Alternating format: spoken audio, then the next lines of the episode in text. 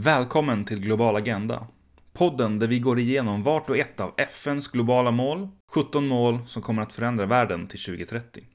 De globala målen är den mest ambitiösa och genomarbetade planen någonsin för att förbättra villkoren för jordens människor och natur. Global Agenda fokuserar på vägen till 2030. Hur går det med arbetet med de olika målen? Vad är kvar att göra och vad kan vi som lyssnar göra för att bidra? Varje avsnitt inleds av mig och övergår sedan i ett samtal med en expert på just det ämne vi pratar om. Följ serien på actionsquare.org/globalagenda, genom vår Facebook, Action Square, eller vår Twitter, action_square. Nu kör vi!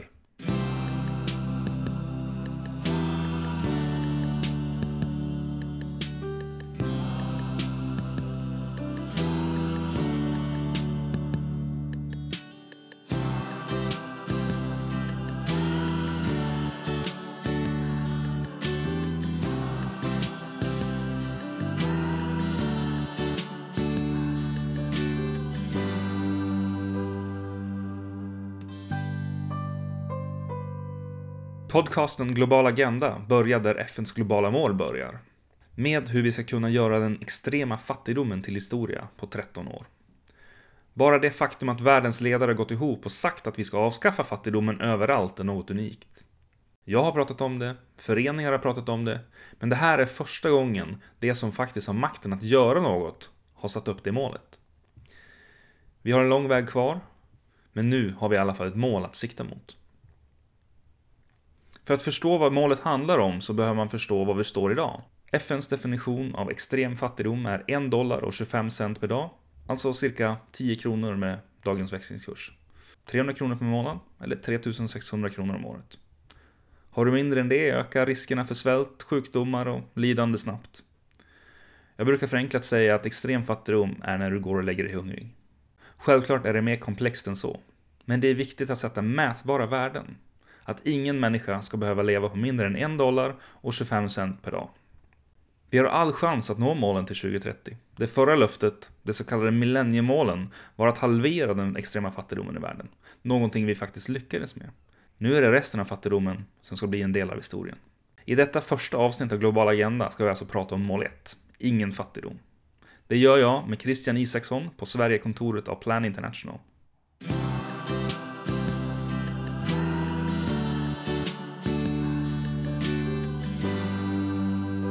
Globala målen, mål 1 då, som handlar om att förpassa fattigdomen till historien. Det var ju också mål 1 i millenniemålen. Varför fortsätter FN ha det som en topprioritering, som ni säger? Det är ju för att det är en grundläggande rättighet för människor att känna att man har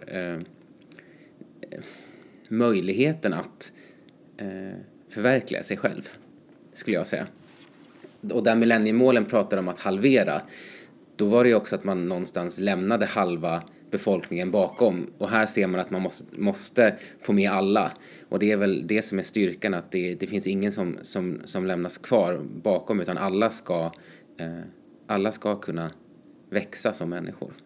Jag tänker att det är ganska så här, på ett sätt är det en basal och grundläggande fråga, men samtidigt så är den extremt komplex för att det också kan se så olika ut i olika kontexter, vilka behov man har och vad som egentligen är fattigdom.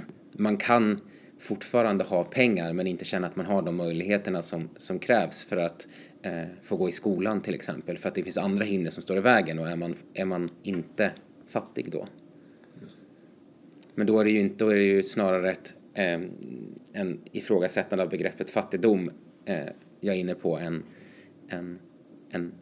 det ekonomiska aspekten. Och det är väl också en liten ny grej här i de här globala målen, att det är ett sammanhållet dokument. Alla mål liksom går ihop med varandra och sådana saker. Så det blir ju, fattigdomen spelar in på så många andra, precis som jämställdheten spelar in på andra och utbildningen spelar in på andra. Liksom. Verkligen, ja. Så är det. Det är väl det som är styrkan med att alla världens länder har lyckats enats om förvisso en extrem mängd mål, Men att man har de här 17 målen och ser att det är det här vi behöver göra tillsammans för att kunna skapa den här hållbara världen. Och jag tänker att det finns väl en del grundläggande saker i en del av målen som också behöver finnas till. Det behöver vara att man säkrar upp så att barn känner sig trygga. Man måste säkra upp att det är en jämställd värld där alla får samma möjligheter. Man måste säkra upp att det inte är människor som går runt och är hungriga, att man har de basala behoven som krävs när det kommer även till hälsa. Att man inte riskerar att bli sjuk i sjukdomar som man hade kunnat förhindra. Och det behöver vi också göra för att kunna nå mål 1. Jag tror liksom att mål 1 på något sätt är den är först, och det är ofta så här nummer 1 som på något sätt sätter riktningen på vart man vill, men samtidigt så som man pratar om $1,25 per dag så kommer ju det aldrig räcka för att uppnå resten av de målen som man också vill uppnå. Så.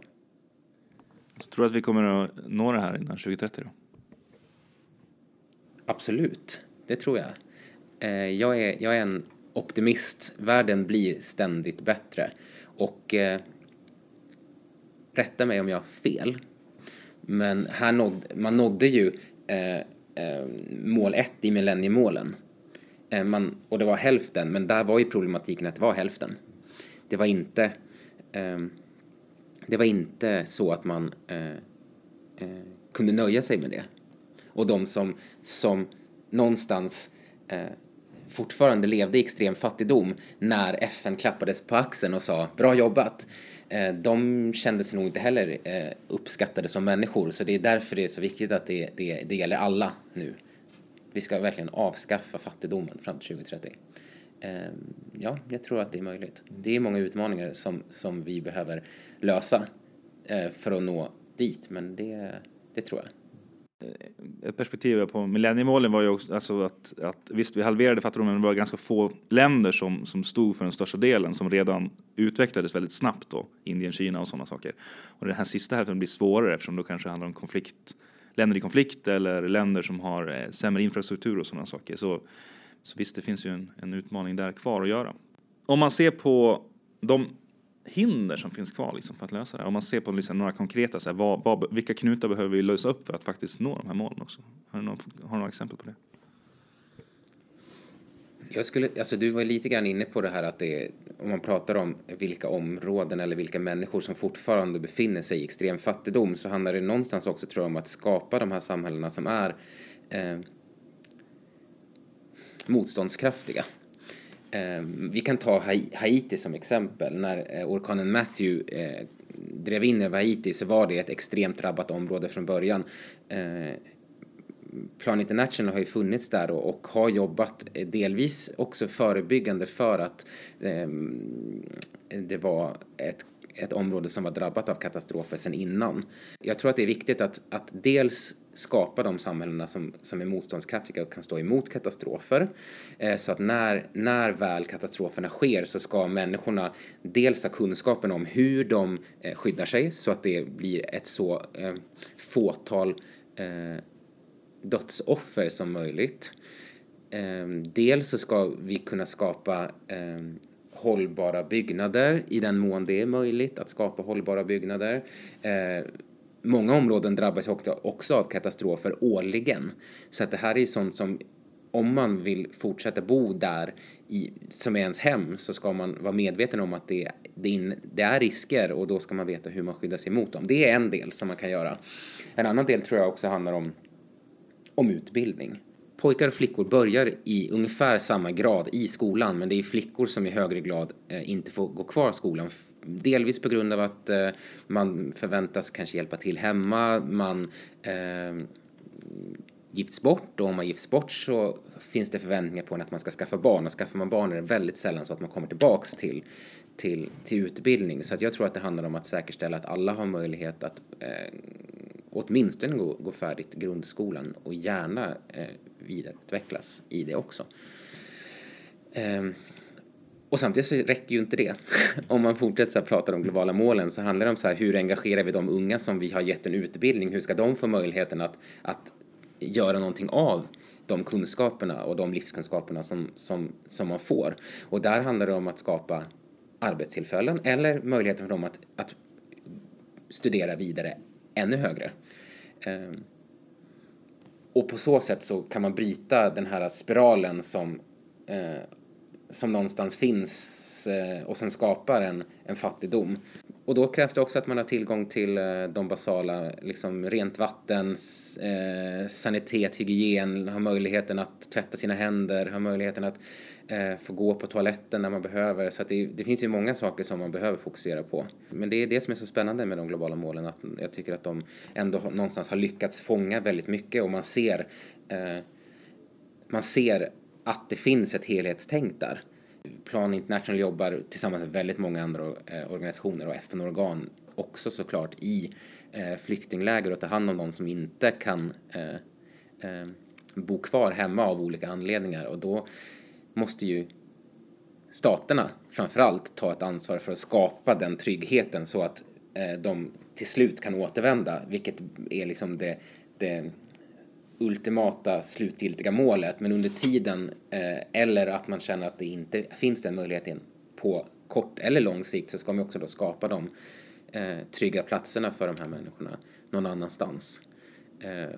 Och det måste vi också göra, och det tror jag är extra tydligt för svenskar idag, just för att vi har sett den flyktingströmmen som har kommit från framförallt Iran, Irak och Afghanistan, samtidigt som vi har extremt stora konflikter som inte får uppmärksamhet runt om i världen.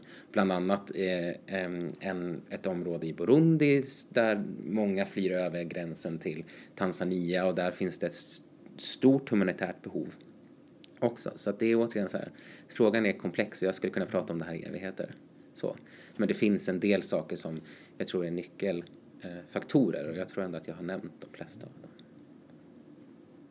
Alltså du har pratat lite om plan där och ert arbete. Vilka prioriteringar har ni i det här arbetet med alltså just att uppnå globala målet 1? Då har vi kommit in på det lite grann, men om det finns lite mer om sig om er som organisation.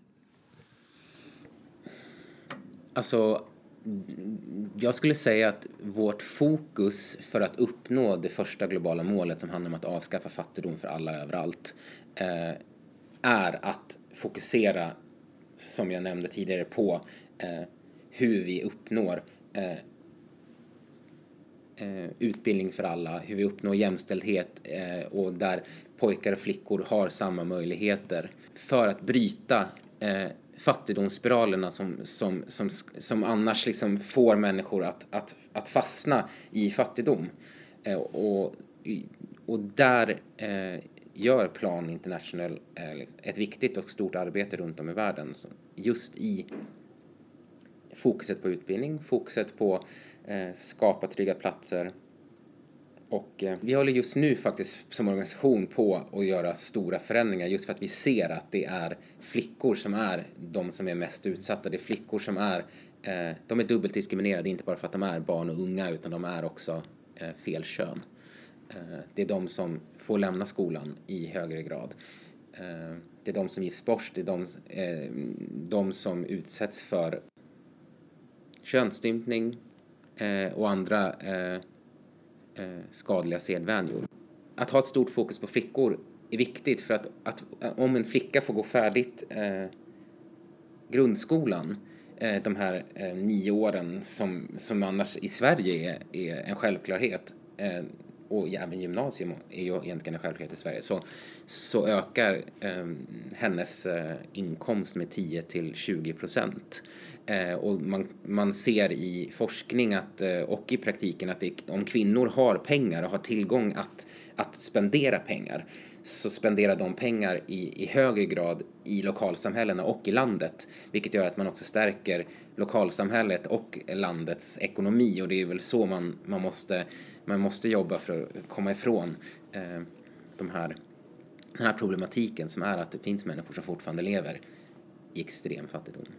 Du fokuserar en del på ungas engagemang och här på Plan, och jag tänkte bara, vad ser du som ungas roll för att nå målen generellt? Och... Ja, jag jobbar ju som koordinator för ungas engagemang på Plan International Sverige här, och det är en självklarhet att jobba tillsammans med unga. Som, alltså, vi är en barnrättsorganisation, och alla barnrättsorganisationer vet ju att barn har en rätt att få delta i samhället som aktiva medborgare. Och där är det, jag tror inte att det är möjligt att skapa en hållbar värld för alla om det inte är så att den generationen som kommer att leva längst, just nu i alla fall, i den här världen är med och påverkar. Inte bara för framtiden utan också här och nu. Jag tror att vi måste se att det finns en väldigt stor skillnad i vilka som dels sitter och bestämmer idag och den demografin som finns i världen. Det är dels en övervikt på när det kommer till generation, det vill säga att det är äldre människor som bestämmer över unga människors framtid. Sen är det såklart att det fortfarande finns en ojämlikhet när det kommer till kön, där män har mer att säga till om än kvinnor generellt. Sverige till exempel och Rwanda, de har i ganska hög grad kvinnor i sina parlament. Japan till exempel är nere på, om det är under 10%. Och där finns ju också så här, man ser att det har inte då att göra med nord-syd. Det har inte att göra med tillgång till pengar eller inte. Utan det är andra saker som styr det där. Men unga behöver verkligen få tillgång dels till utrymme att vara med och tycka till, det är väl steg nummer 1, och sen så här få människor att förstå att de också ska vara med i de beslutsfattanden som sker, för att det är så vi skapar en demokratisk värld. Nu är det ju så att man inte har rösträtt i Sverige om man är under 18, men hur kan vi se till att de fortfarande finns med i debatterna, att de fortfarande finns med i de beslutsfattanden som sker?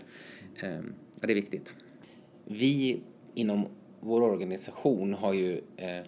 Jag höll på att säga löst. Vi har ju dels att vi jobbar barncentrerat med barnets rättigheter och behov i fokus. Det är de och deras röster som ska skapa de programmen som vi sen genomför. Men vi har också insett att de behöver finnas med i vår organisation för att kunna förändra vår organisation. Om vi som organisation ska nå eller finnas kvar och vara en relevant aktör när världen förändras så pass som den gör och så pass som den kommer att behöva göra för att vi ska nå de globala målen för hållbar utveckling, så behöver vi också anpassa oss, och då behöver vi ha med oss unga i vår organisation. Så att vi har ungdomsråd i dagsläget i över 50% av de länderna vi jobbar i, och målet är att till 2020 ha i alla länder, för att de ska vara råd och inspirationsgivare men också finnas med i våra beslutsfattanden.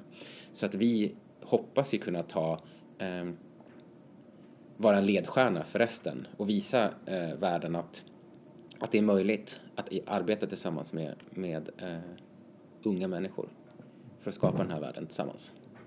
När vi pratade om de här sakerna så har det varit lite med unga också, att det är lite oklart vad det här med extrem fattigdom, relativ fattigdom, och det finns ju det här i målen, det här med nationella definitioner av fattigdom, så det finns ju ett jämlikhetstänk inbyggt i målen också. Kan du förklara lite grann skillnaden kring det här med extrem fattigdom och relativ fattigdom, och lite grann hur målen spelar där, liksom, att de har tagit det i beaktande också? När man pratar om extrem fattigdom så är det en gräns som är satt för att man ska kunna mäta. Det är en gräns som de som bestämmer har kommit fram till ska vara utifrån någon modell som någon har räknat fram.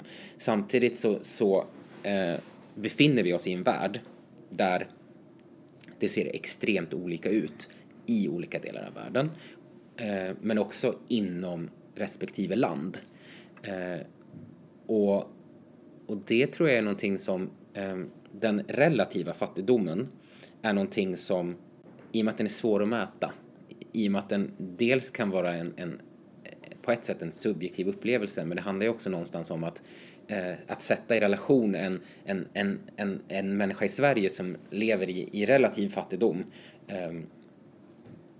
och så jämför man det med någon som lever i extrem fattigdom, så är ju skillnaderna där oftast stora, men att inte ha möjligheten att köpa vinterskor i Sverige, att inte ha möjligheten att köpa de sakerna som krävs för att man inte ska frysa på vintern, det är ju fortfarande en fattigdom. Att inte kunna ha möjligheten att åka på den skolresan som alla andra ska åka på, eller inte ha möjligheten att samla in de pengarna till ett ändamål för att skolan har bestämt att man ska samla in pengar till en annan skola i ett land för att de pengarna inte existerar.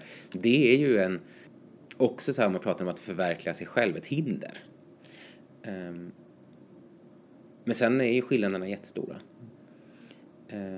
Och pratar man om inte bara Sverige, man kan ta det till Colombia. Colombia är ett land inom planfederationen där skillnaderna är så pass stora att man både behöver göra program för att skapa hållbara förutsättningar för de barnen och de människorna som är i våra lokalsamhällen där vi arbetar, samtidigt som det finns områden som är så pass rika att vi samtidigt kan ha insamling. Och då kan man också ställa sig om de begreppen finns där också, som då kanske inte alltid handlar om extrem fattigdom, men det är ändå en utsatthet där barns rättigheter inte uppfylls, så finns de behoven i Sverige? Finns de behoven i Tyskland? Ja. Finns de behoven i Kanada? Ja. Du började prata om att du är hoppfull, liksom. Men många som vi pratar med, speciellt unga, känner ju en ganska stor oro inför framtiden. Så hur kan man, det är en svår fråga, men hur kan man hålla hoppet uppe på något sätt i den här oroliga tiden? Det där är en jätteviktig fråga, och det är någonting som jag tycker är väldigt tydlig när man pratar med ungdomar idag.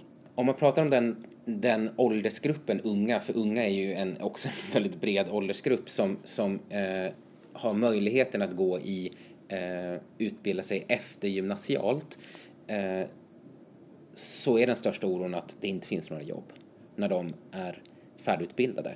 Vad ska jag göra med mitt liv när den här möjligheten som jag har kämpat för att få gå i skolan är avklarad, om det inte finns möjligheter för mig att förändra mitt liv trots det, för att ekonomierna i länderna ser ut på det sättet att jobben inte finns.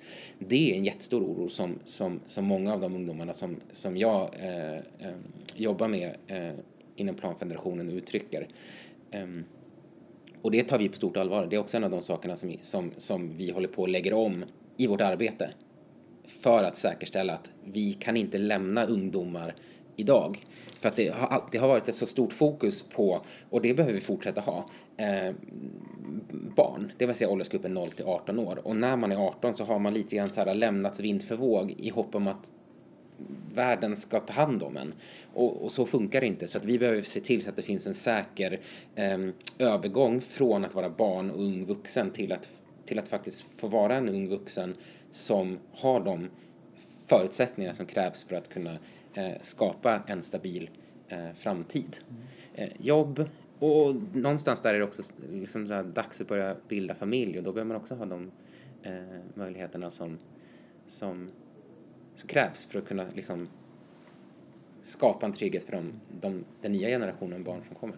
Alltså vi befinner oss för tillfället i en tid där de mörka nyheterna får ta väldigt stor plats, där vi ser en växande främlingsfientlighet, där vi ser att människor liksom vänds mot varandra, och det kan se väldigt mörkt ut, men om man vill och orkar och vänder sig till fakta och statistik, och det finns ganska lättillgängligt om man till exempel kollar på blir världen bättre, eller om man går in på världskollen som en del FN-organisationer har tagit fram, så är det tydligt uppstakat att inom jättemånga områden, utbildning, hälsa, barnadödlighet, mödradödlighet, det vill säga om man dör under förlossning, om man, vilka som har möjlighet att gå i skolan, om man lär sig läsa,